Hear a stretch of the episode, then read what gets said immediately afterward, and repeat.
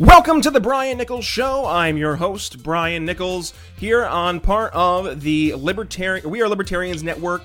Uh, you can follow me on Twitter at B Nichols Liberty or on Facebook at B Nichols Liberty, and as always on Patreon at B Nichols Liberty. Today, got a special show. We're going back um, to my Libertarian Republic uh, days when I was on the Around the Republic podcast, uh, going into the interview series, and today we have a special guest.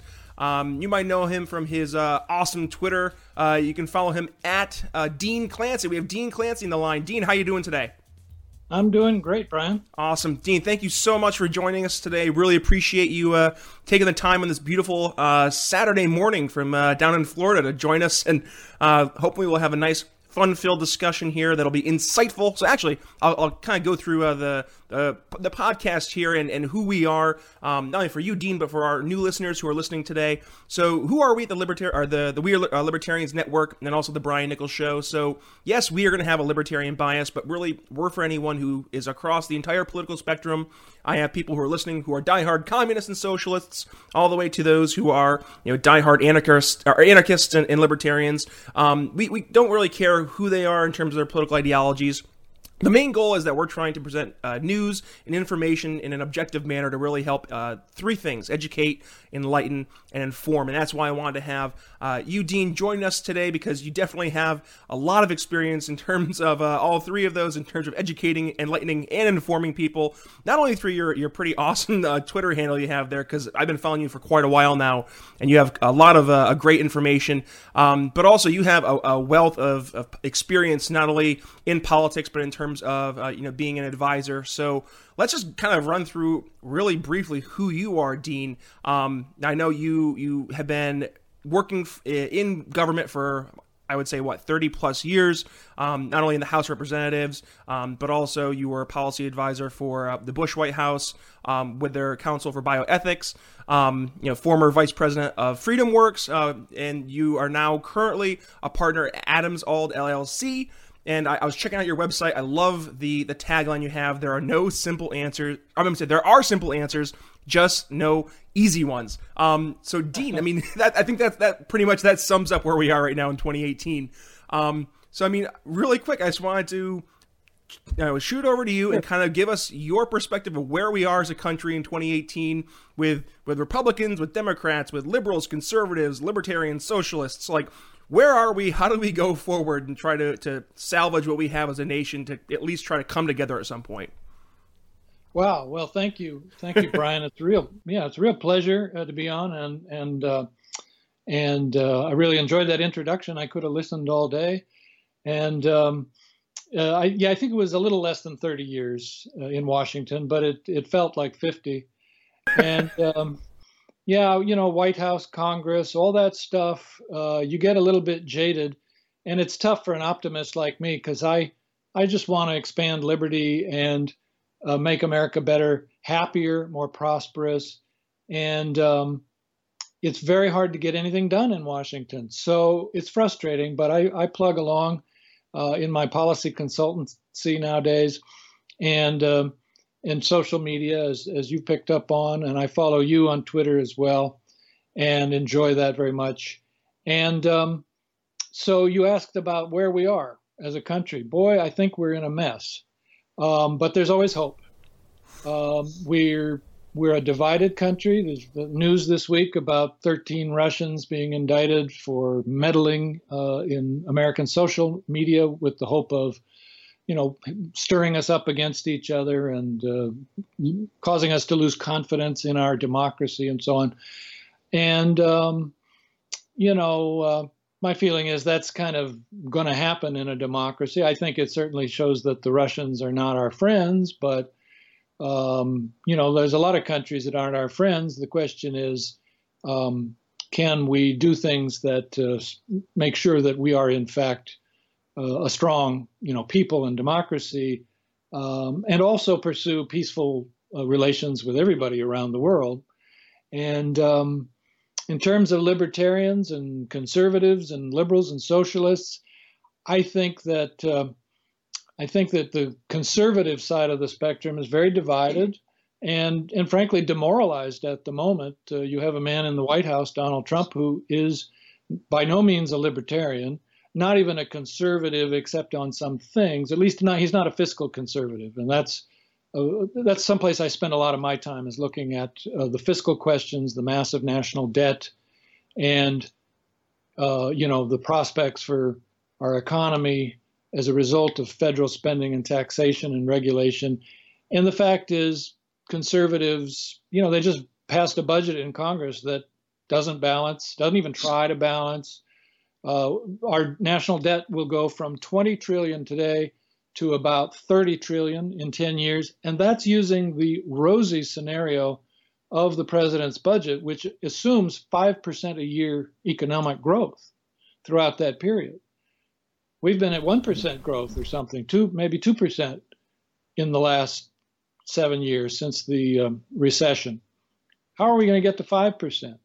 Well, not with the policies we're pursuing now. I mean, not even with the president's uh, wonderful tax cut. And I really do like the fact that he cut the corporate tax rate from 35% to 21%.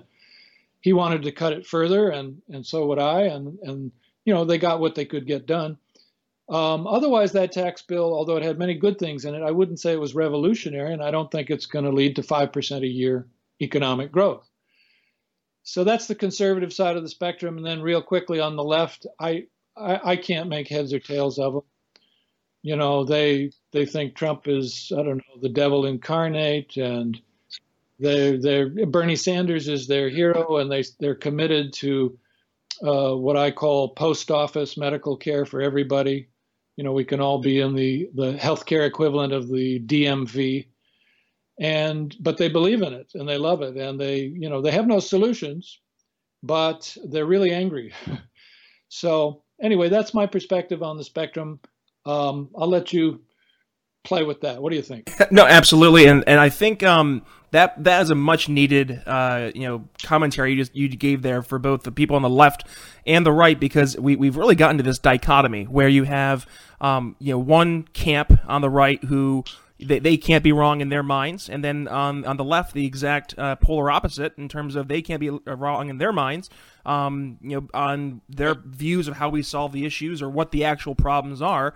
And uh, I mean, you just brought up a really great point there, Dean, with regards to the uh, the budget we have going forward. And uh, we had the likes of you know Rand Paul, Justin Amash, and Thomas Massie, and and I'll, I'll dare say even the likes of Mike Lee, um, who really were standing up and saying we we can't cut over a trillion dollars in taxes and in revenue, uh, and then at the same point in time increase spending by almost a trillion oh, plus. Oh, oh and, and it's it's it's so heartbreaking as a uh, fiscal conservative to see uh, Republicans who have been standing for we'll, we'll say about 10 years or so since the Obama uh, administration began in this t- Tea Party wave who are saying that they're, they're fiscal conservatives and all we need is to have the, the Congress and the White House and we'll be able to pass fiscally conservative budgets.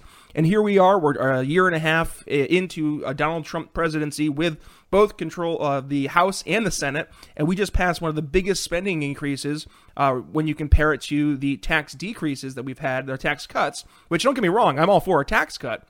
But to all right. of a sudden see these Republicans who are touting, you know, uh, we're trying to cut the deficits and we're trying to cut spending, completely do a 180 now that they're in control and they have to quote unquote govern. So I mean, with that being said, what would you say to you know, the likes of those I guess I'll, I'll use a very soft air quote, Tea Party Republicans who were elected to be these these budget hawks, who were elected to be these fiscal conservatives, who have now completely done a 180 now that Donald Trump is the president and that now they have to supposedly govern. Yeah, that's a wonderful point because I, I thought to myself this week, wow, the Tea Party died this week officially. I mean, I think it had been mm-hmm. moribund for several years, but it really was put in the ground because this budget they just passed didn't even pretend. They just said, let's have a bipartisan deal to increase defense spending and increase welfare spending. Everybody gets, you know, it's it's a compromise as Washington sees it. and the poor taxpayer is the forgotten person in the in the deal.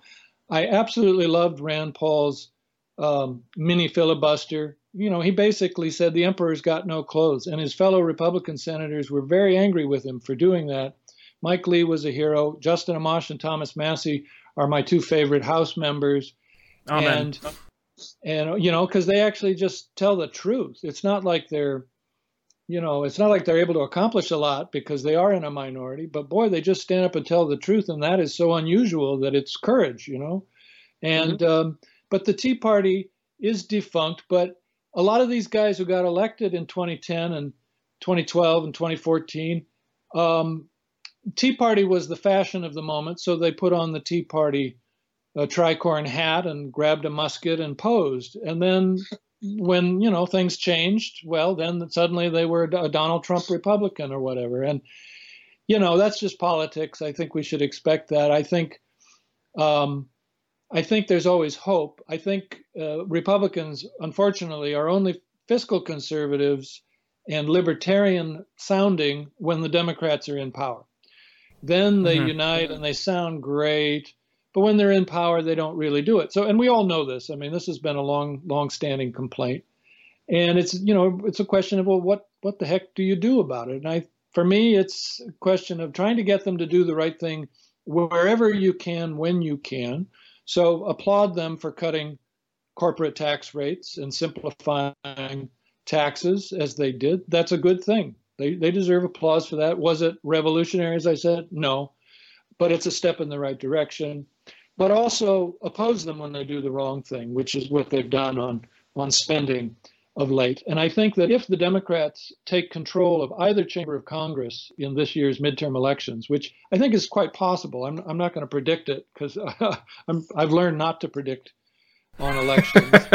um, I think if it happens, you're going to see Republicans start to talk again in the right ways. Question is, will we get changes among the leadership of the Republican Party that move in the direction of a, a Justin Amash or a Thomas Massie. I don't know. We'll see. I'll, one more thing on the Tea Party. Mm-hmm. I was at FreedomWorks, uh, as you pointed out, for several years, and you know, FreedomWorks Works is a Tea Party organization, and I actually had the job of vetting political candidates uh, who wanted our endorsement or whom we wanted to uh, endorse or were considering. And I did discover that yeah, a lot of these guys are just I'll call them regular Republicans or Re- Reagan Republicans or just people who want to be in Congress, and they would come in and they would try to talk the lingo that they thought we wanted to hear. But you know, we could we could tell because we would ask mm-hmm. them questions about, yeah. So, uh, you know, what do you think about uh, monetary policy? You know, what would you do with Social Security? Um, what do you think about uh, defense spending? Uh, do we have too many overseas bases, too few, or just the right amount? What do you think about Edward Snowden? you know, and when they would when they would say, "Oh, Snowden's a traitor, he should be shot," then you know, I knew, okay, we're not on the same wavelength. You might not think Snowden's a complete hero, but you have to, in my opinion, at least be grateful that he called out the government on violating the Fourth Amendment rights of American citizens. Amen. So anyway, that's that's my answer to your question about the, the Tea Party. We're we're in a an awkward phase. There's always hope for the future. Um, it'll be interesting to see what happens in November. Um, I think Trump has kind of pulled himself out of the ditch somewhat with his tax cut bill and um, good economic news. You know, mostly it's not five percent growth, and I don't think it's going to get there with these policies. But he's got some hope. And the question is, what do we uh, who are liberty minded what do we want to do to try to shape whatever outcome there is and i don't mm-hmm. know maybe I'll, I'll ask you that question what do you think we should do well i mean uh, this this is actually i'm this kind of a great segue dean into a question i I wanted to actually, I guess, shoot back to you, and it's I'll, I'll preface this question with um, a comment that uh, it's actually a tweet that Erick Erickson had made. Um, Erick Erickson, formerly of uh, Red State, I think he's at the Resurgent now, um, where he basically pointed out that in the past 50 years, the most fiscal sanity that we've we've seen as a nation was during the the the last portion of the Bill Clinton administration, where you had uh, Bill Clinton, a Democrat, as the the executive, and you had a Republican-controlled House and uh, and Senate, where we we had Republicans who were actually have to act on, on fiscal responsibility and fiscal conservatism who were controlling the purse and it was forcing the executive, if you wanted to actually get a budget passed, to uh, rein in some of his his more liberal uh, fiscal policies. So, is it yeah. is it rough? Yeah. Is, is it wrong to say that it might be a more fiscal um, I guess, a fiscal win for fiscal conservatives to have a, a liberal or Democratic president with a United States Senate and U.S. Congress controlled by conservatives who actually control the purse. Do you think that that's a reasonable expectation or a reasonable, uh, I guess, political goal? Or is it, because I mean, we, we've watched over the past uh, year and a half now with a, a, control of the presidency and of the Senate and Congress by Republicans that that hasn't yielded that. So is is it wrong to maybe hypothesize that yeah. having a liberal president being uh, in check by a conservative, fiscal conservative Congress might be a, a better alternative? Yeah. yeah, I mean, you know, we always come down to well, do we want this person or that person in the White House? And usually we'll say, oh, that person's a big liberal. We don't want that person. I mean, we we who believe in you know freedom and limited government, but but you're right. As a functional matter, divided government does seem to work better than unified government. And I actually have a pet theory about that. I had actually not thought about this in years because you know uh, we've had uh, united government uh, from time to time. And it's actually been problematic, but the goal always seems to be, well, you know, if we could just get Republicans in everywhere, boy, then then we'd go to town, we'd really clean things up. And it just hasn't worked out that way. But you're right. Uh, when Gingrich and company were in the House, I was a Republican leadership staffer at that time, so I know this stuff from personal experience. I was in a lot of those small rooms with Gingrich and uh, John Boehner and Dick Armey and the the those they were the rebels of that period, by the way, uh, mm-hmm. not the establishment. And and sure enough, uh, there were deals done, and some of the deals were pretty darn good. They did a balanced budget act, which happened to come right at the same time as the dot com bubble was flooding the treasury with the revenue. So we got a temporary um, on budget surplus uh, for four years. And um, we got a welfare reform bill that actually got rid of a New Deal entitlement that was really dragging a lot of people into a permanent life in the underclass, millions of people. We block granted that program, and two thirds of the of the rolls went away. It became a, a program for the poorest of the poor, and it, it hasn't cost us a penny more over the subsequent 20 years. It's still $16 billion a year, which is exactly what it was in 1996 when Clinton signed the welfare reform bill. So that tells you something about block granting, is it can save a lot of taxpayer money. But anyway, your point was divided government. And the answer is yes. And uh, but I don't want a Republican president and a Democratic Congress because then I think you get what you had with Richard Nixon in the 70s, mm-hmm. where you got really liberal legislation through. And I guess you could argue that he he made it, you know, he he softened the, the blunt edges. But I don't know. I mean, Nixon was not ideological, and so we got a lot of the left made a lot of gains then. And I'm sure they will if the Democrats run the Congress against Trump, because Trump is not ideological either. Exactly. And uh, yeah, so but you know what what do people who want freedom do under these various changing situations? I think they have to keep speaking truth to power, like Rand Paul uh, and others are doing. I think that you know the, the the laws of mathematics don't change, so we can keep hammering on the fiscal conservative thing, and eventually there's going to be a stock market collapse and a, a loss of confidence in the dollar on our current trajectory. This this crash is inevitable. It's just a question of when. We don't know when, but it's going to happen on our current path. We have to keep warning people about that.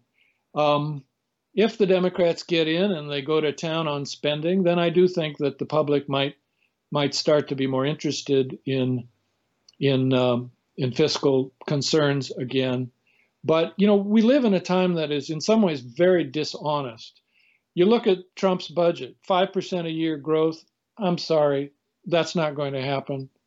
Um, CBO, the Congressional Budget Estimators, you know, on Obamacare, they were way off on their projections, but they refused to change them as new information came in. Why? Because they were ideologically committed to preserving Obamacare. I mean, that's the only inter- interpretation I can put on their behavior. It was dishonest, mm-hmm. my opinion. Either that or amazingly incompetent. And so when you have uh, lots of dishonesty uh, uh, on both sides of the political aisle, I guess the I guess what I'm getting to here is yeah, the most important thing to do is keep speaking the truth. All right, so um, that actually will lead a very good uh, segue into my next, uh, I guess my next question, but next uh, bullet point that I wanted to cover here as well. So, um, this network, the We Are Libertarians network, as you can, I, I guess, assume by the name, has a lot of libertarian listeners. Uh, so, with that being said, a lot of libertarians um, that listen to this show are, are very principled, very ideological, and, and, I believe they're in the right uh, ideological frame of mind. The problem is, is that we have individuals in the libertarian uh, movement, and more specifically within the greater Libertarian National Party, um, who they haven't had success in terms of bringing libertarianism mainstream. Uh, and, and, I guess the closest we've really had in terms of having a libertarian moment in uh, the United States was last election, um, where Gary Johnson and Bill Weld uh, received the highest amount of, of, votes than any libertarian uh, presidential candidate in, in, ever. Um, and I'd say before that, maybe Ron Paul uh, back in 2012 running uh, for the Republican nomination was the uh, the closest to having a, a larger libertarian moment. So right now in, in 2018, uh, we have a lot of libertarian candidates who are still trying to run, which I still think is a great uh, venture. I think libertarianism is probably the there's a study that came out more recently that showed that a majority of Americans would self-identify as libertarians without having any titles placed on those views. But as soon as they had their views identified as being libertarian, they, they decided to identify either as Republican, uh, Democrat, or independent slash moderate. So I look at these libertarian uh, candidates that are running under the Libertarian uh, Party, and I feel uh, hesitant in thinking that they have a chance in bringing these libertarian goals to a state and national stage.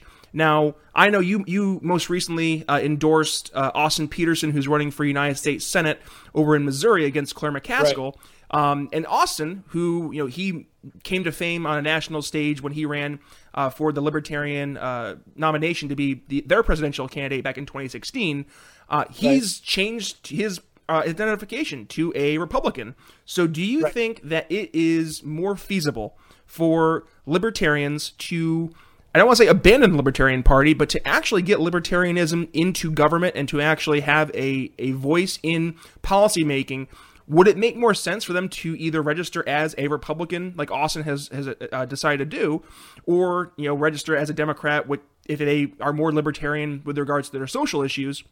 Do you think that's a more uh, feasible approach to how to bring libertarianism not only to a national stage that's a relevant uh, stage, uh, but also to actually affect change going forward?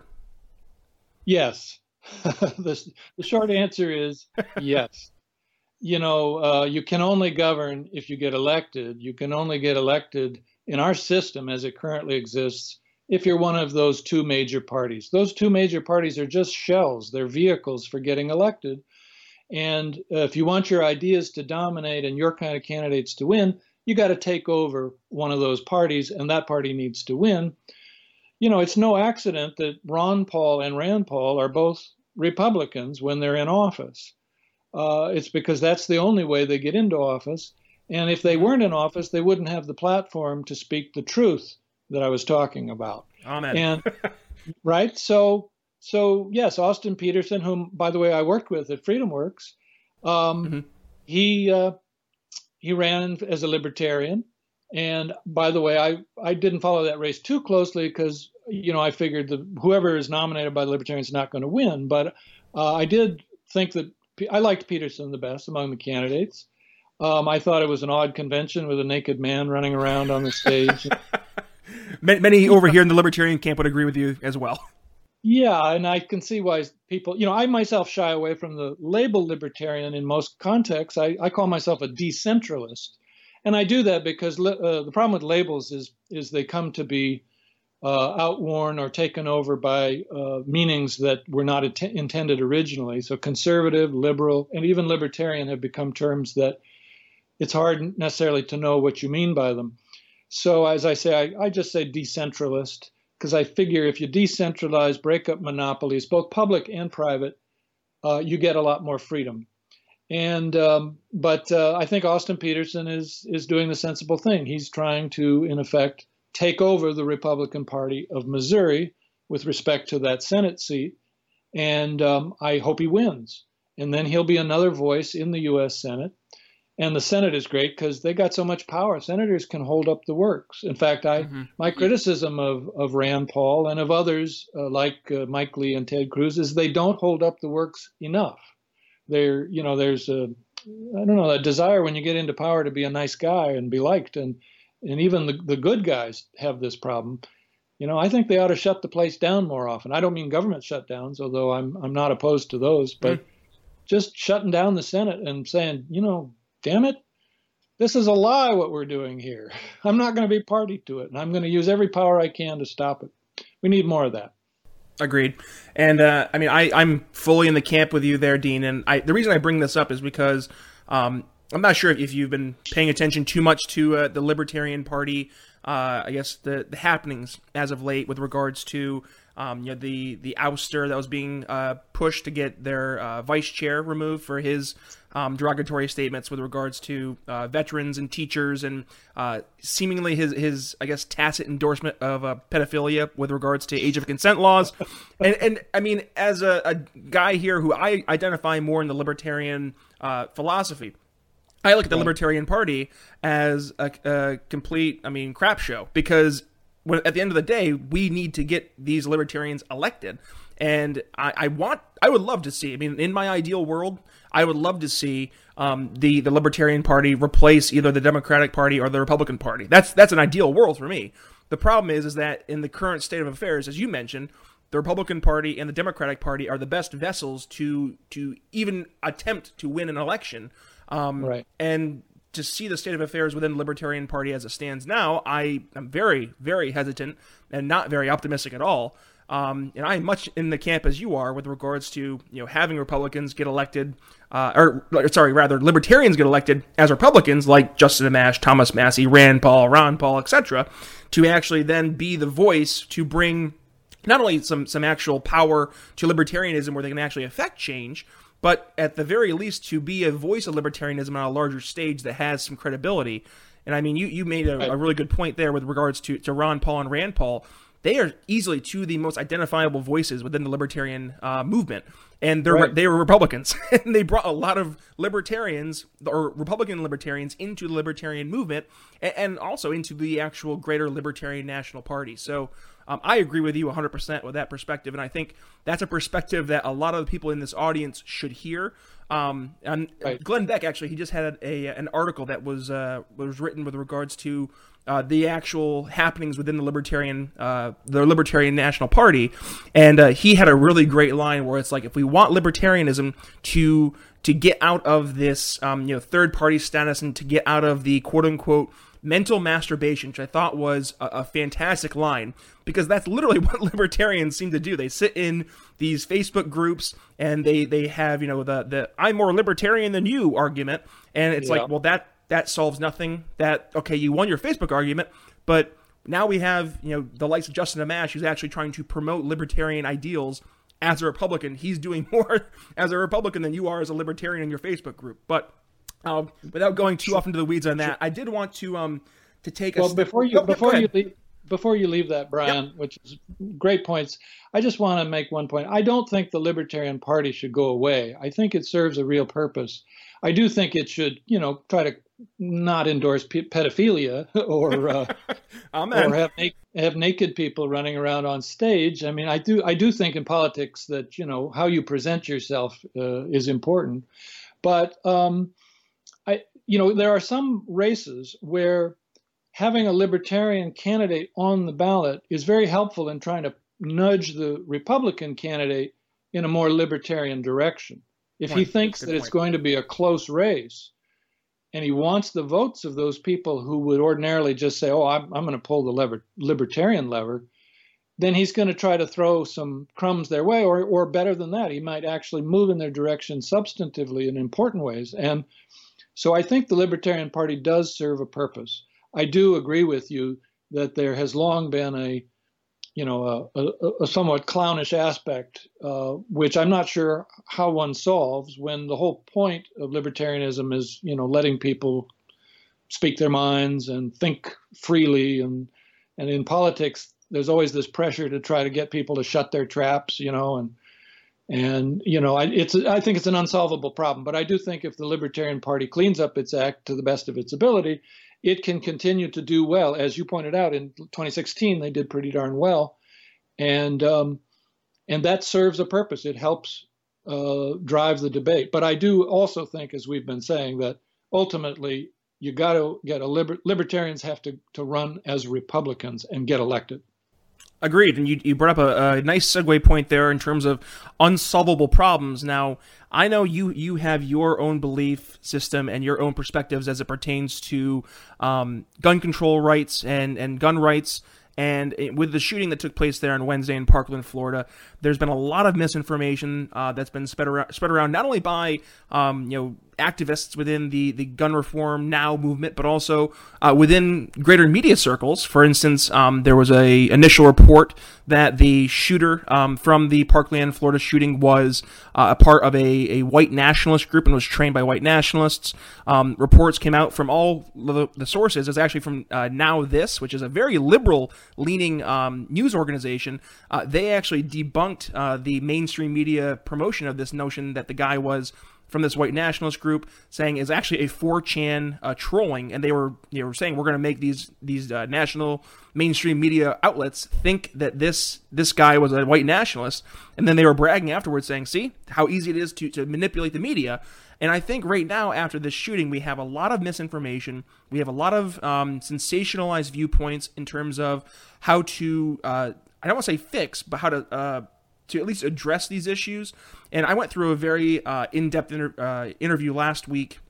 I guess it was on Thursday. It feels like it was last week um, with one of my, my friends who was a you know very diehard liberal in terms of how he would fix air quote fix the gun control issue. Um, so I want to to get your perspective, Dean, in terms of I guess where we are as a country with regards to uh, you know mental health, gun issues. How do we uh, solve this going forward? Is there a way to solve it? Um, so, based on your experience, not only uh, you know within your your Washington uh, experience, but also just your experience in, in politics, how do we address this solution going forward?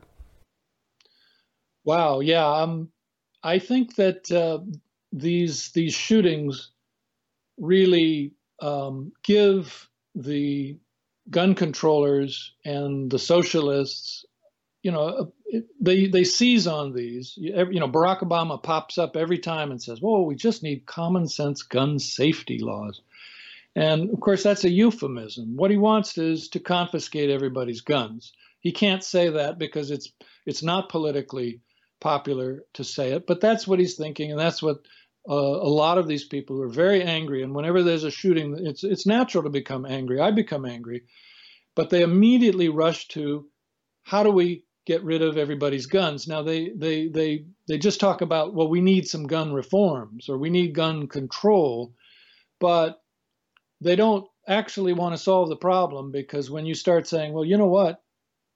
99% of us who have guns never shoot anybody with them and we have a natural right to defend ourselves. And we also, by the way, have a constitutional right enshrined in the Second Amendment to have guns for our defense. Mm-hmm. And that is, in fact, an essential pillar of liberty. That is, say, to limit the government, you got to be able to shoot back occasionally if necessary. yep. And so the, the, they want to define the problem as the gun. And I think we have to define the problem as the shooter. And a lot of these shooters are crazy people. And some of them are terrorists, jihadists, or what have you.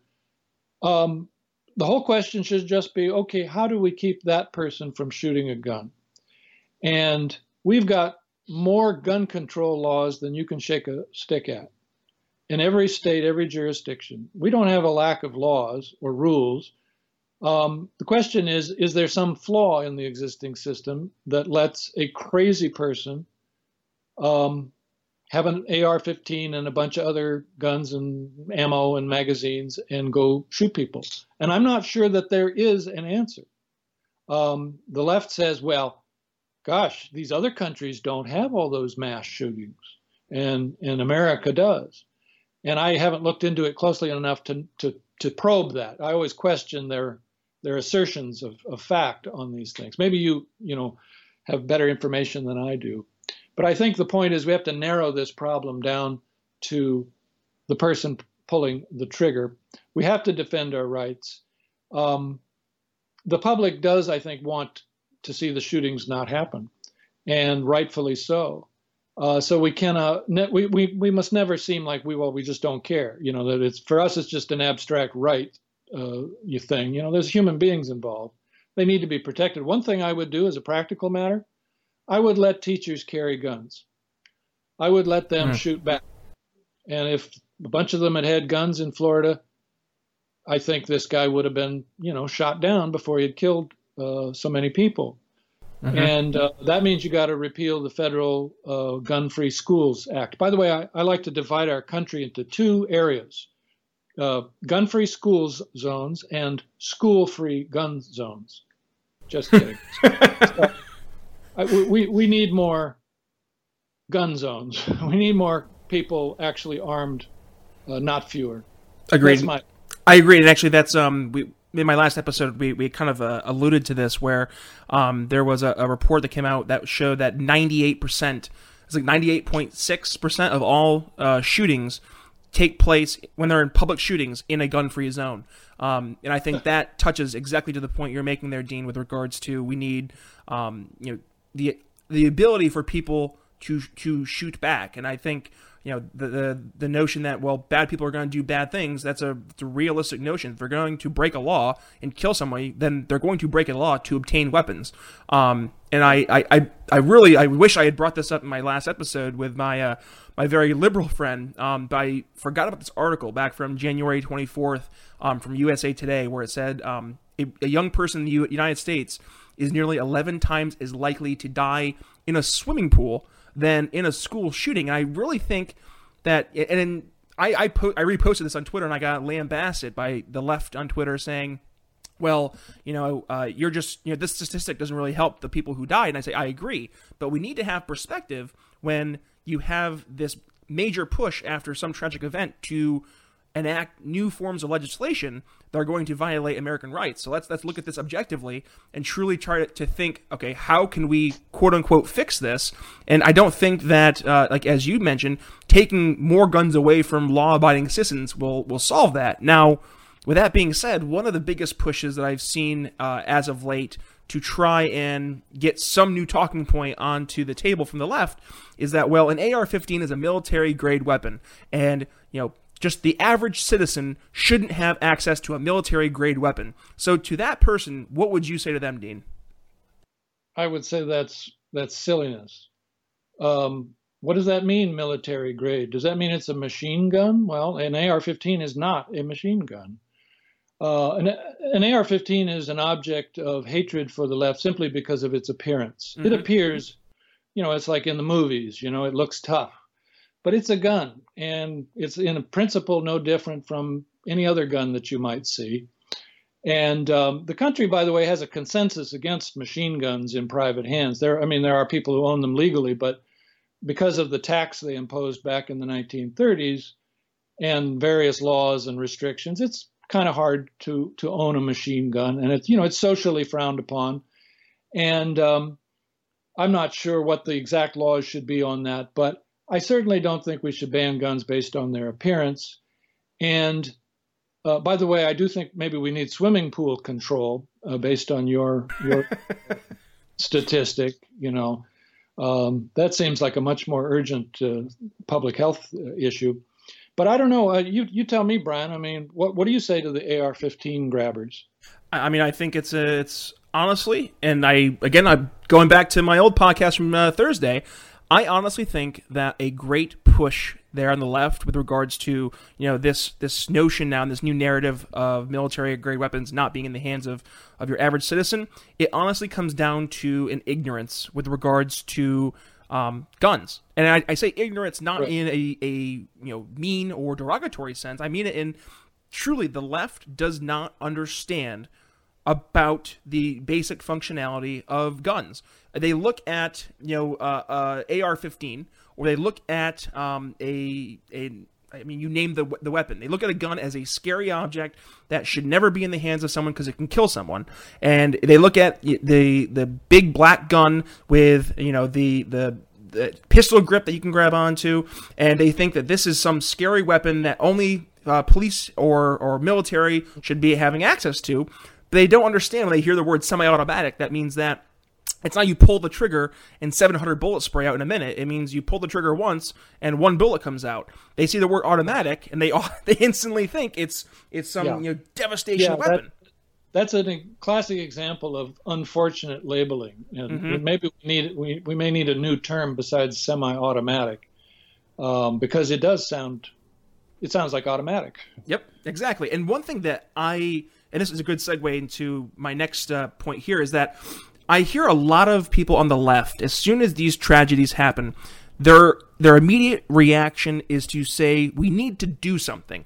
Where if we don't do something, we're all complicit in in this happening again in the future. Right, and I always right. just say, okay, what what should we do, and what policy would would prevent this from happening in the future? Now, to that, I always hear the the response, well, we should have a gun ban on AR-15s, or we should have a gun confiscation from from people, or we should have mental health checks for people who obtain these weapons. But then when we look at the fact checks, it turns out in all yeah. these various uh, examples that either a um, the person illegally obtained the weapon and they should have had based on the laws that are already in the books, or b right. they were flagged as being a potential threat, and the FBI or the various government agency dropped the ball, as that turns out to be right. the case here in Parkland. And if I look here on the right, I actually see some people trying to quote unquote do something. So there's a, a new um, House or HR bill here that was proposed by uh, easily one of the best libertarian uh, congressmen we have, Thomas Massie, um, which is it's HR 34, uh, which basically it's um, the Safe Students Act, and the entire point of the bill is to repeal the Gun Free School Zones Act of the 1990s.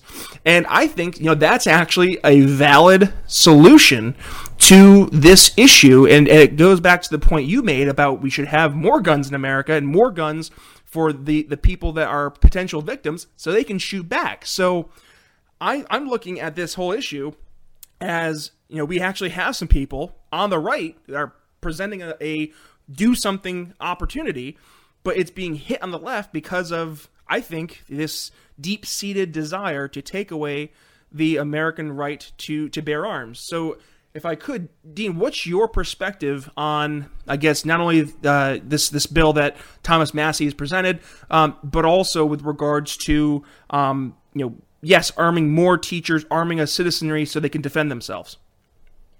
Well, I I, I love the Massie bill. I saw it on Twitter uh, the other day, and I had not heard of it before. And I, I, uh, I read it, and I said, "Of course, that makes perfect sense. Let the teachers carry guns. I mean, under the existing rules to make sure that crazy people and and criminals uh, aren't getting these licenses. But um, uh, I think it makes perfect sense. It's obviously very uphill because you know, uh, gun-free schools. I mean, that label is very hard to fight. Just like when you're dealing with semi-automatic. You're you're having to hmm. educate, and then as we're talking, I'm realizing ultimately this is an educational challenge. People have to learn.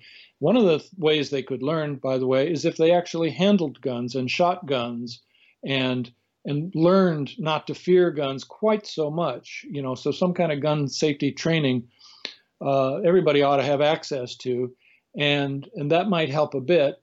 And but uh, but this legislation is great. And uh, I'm sorry, what was the other one that you mentioned? Uh, the uh, the, for the the bill. So basically, the bill is twofold. Um, it would number one uh, be no, no, no not oh. not what the bill does, but but you mentioned two things. You said the gun, the the, the Massie bill, and oh, and then um, I guess, and you you did touch on on the beginning of your your response. There is, um, do you think I guess a reasonable solution?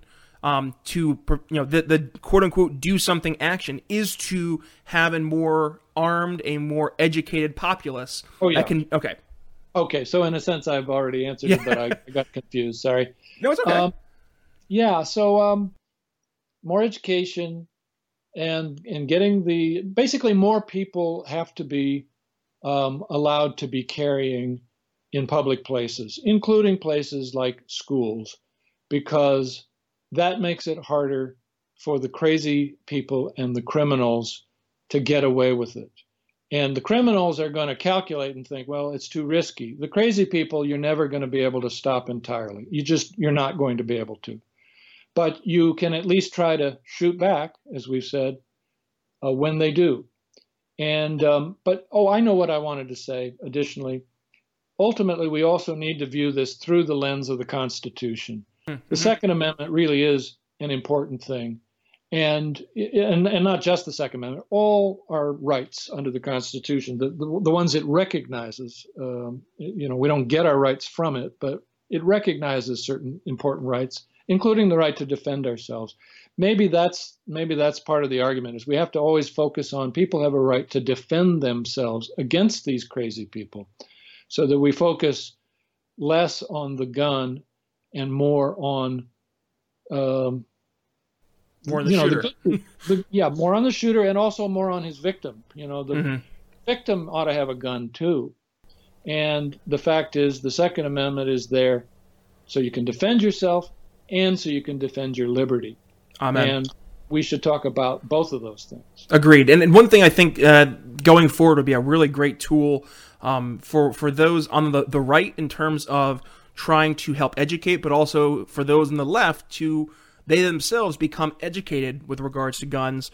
Um, Stephen Gutowski, who's a, uh, a phenomenal um, gun advocate on uh, on if you go to the Free Beacon, um, he's a great staff writer, but he is a I would say one of the top uh, people I would reach out to for issues regarding. Can you can you repeat the name? Yep, Stephen uh, Gutowski. Um, and you can follow him on Twitter. It's at Stephen Gutowski. And he actually just retweeted um, a a Google Doc that he has made that is a phenomenal um, a phenomenal resource for those on the right to help educate those in the left in terms of what um, the issues as it pertains to guns uh, what the verbiage means, um, to give them accurate statistics, and he actually made it a point to make um, this this gun reporting resource as non-political as possible. Um, the goal really is to help explain terminology, to give relevant statistics, um, to give what the current laws are, and then the best part is that he has gone through and he has uh, done footnotes for every single um, fact or piece of information he has laid out, so it can be can be verified, fact checked, and they have this as a resource to make sure that people are are both not only in the, the media but also people who are arguing either in for uh, in favor of or against gun control advocacy we can all at least have some accurate information. Yeah, so I mean, it's it's a great resource. It's a great yeah. Google Doc. Anyone can access it. Um, so I really think that that's a, a yeah, phenomenal that, tool. Yeah, thank you for that. I will uh, download that. That is a wonderful service to just gather the facts in one mm-hmm. place mm-hmm. where the citizen can say, "Aha, ah, now here's the truth about this situation." Yep, that that's a wonderful thing. And I think it's it's um it's really helpful too. And I mean, there was a, a Daily Wire piece that came out after this shooting um, that was in response to the allegation that was pushed by like the likes of ABC News um, that basically said that this is the 18th shooting that we've had here in 2018. And it's it's like no, this isn't the 18th school shooting. This is this is uh, n- nothing of the sorts actually. And they went through you know line by line showing exactly you know what was being classified as a quote unquote school shooting, and it was you know an as- accidental discharge of a weapon um, from someone like in the parking lot, and and somebody who committed suicide in their car on a school parking lot. Like Uh-oh. these aren't school shootings. I think that really that is where those on the right they yep. they plant their flag on this this notion of fake news and I mean, that right there, I think it was a crown jewel example of truly what is being viewed as fake news and how misleading and manipulative that statistic was. And that stat went viral, saying it was the 18th yeah, school shooting. I, I, saw it too, and at first I didn't even think to question it. Only after a while did I think to myself, wait a minute, we're only in February. How could that be? Mm-hmm. I would have heard about these shootings. Yeah, exactly. And that's why I think you know, to have because we're I think as conservatives and as libertarians, we want to defend our positions, and we kind of get we root ourselves in the um, the philosophical and the ideological approach to why we believe what we believe instead of actually saying okay you know what let's let's arm ourselves with verifiable resources that are irrefutable they're fact checked they're based in in statistical evidence let's go ahead and use this. And i think like i said stephen Gutowski's um, his his nice uh, Google Doc that he established as a credible source. That's not it, it truly is nonpartisan. I went through it last night and looked at everything in there. There's nothing of the sort that would lead you to believe that he wrote this with a a you know pro gun uh, stance. And I think that's really valuable for us when we're trying to engage those in the left to educate them with truly fact based um, statistics. You know that is that is so true. And I, as we're talking, it occurs to me maybe really what what we have to do in this age of social media, where the you know the lie can be way down the road while the truth is still tying its shoelaces, mm.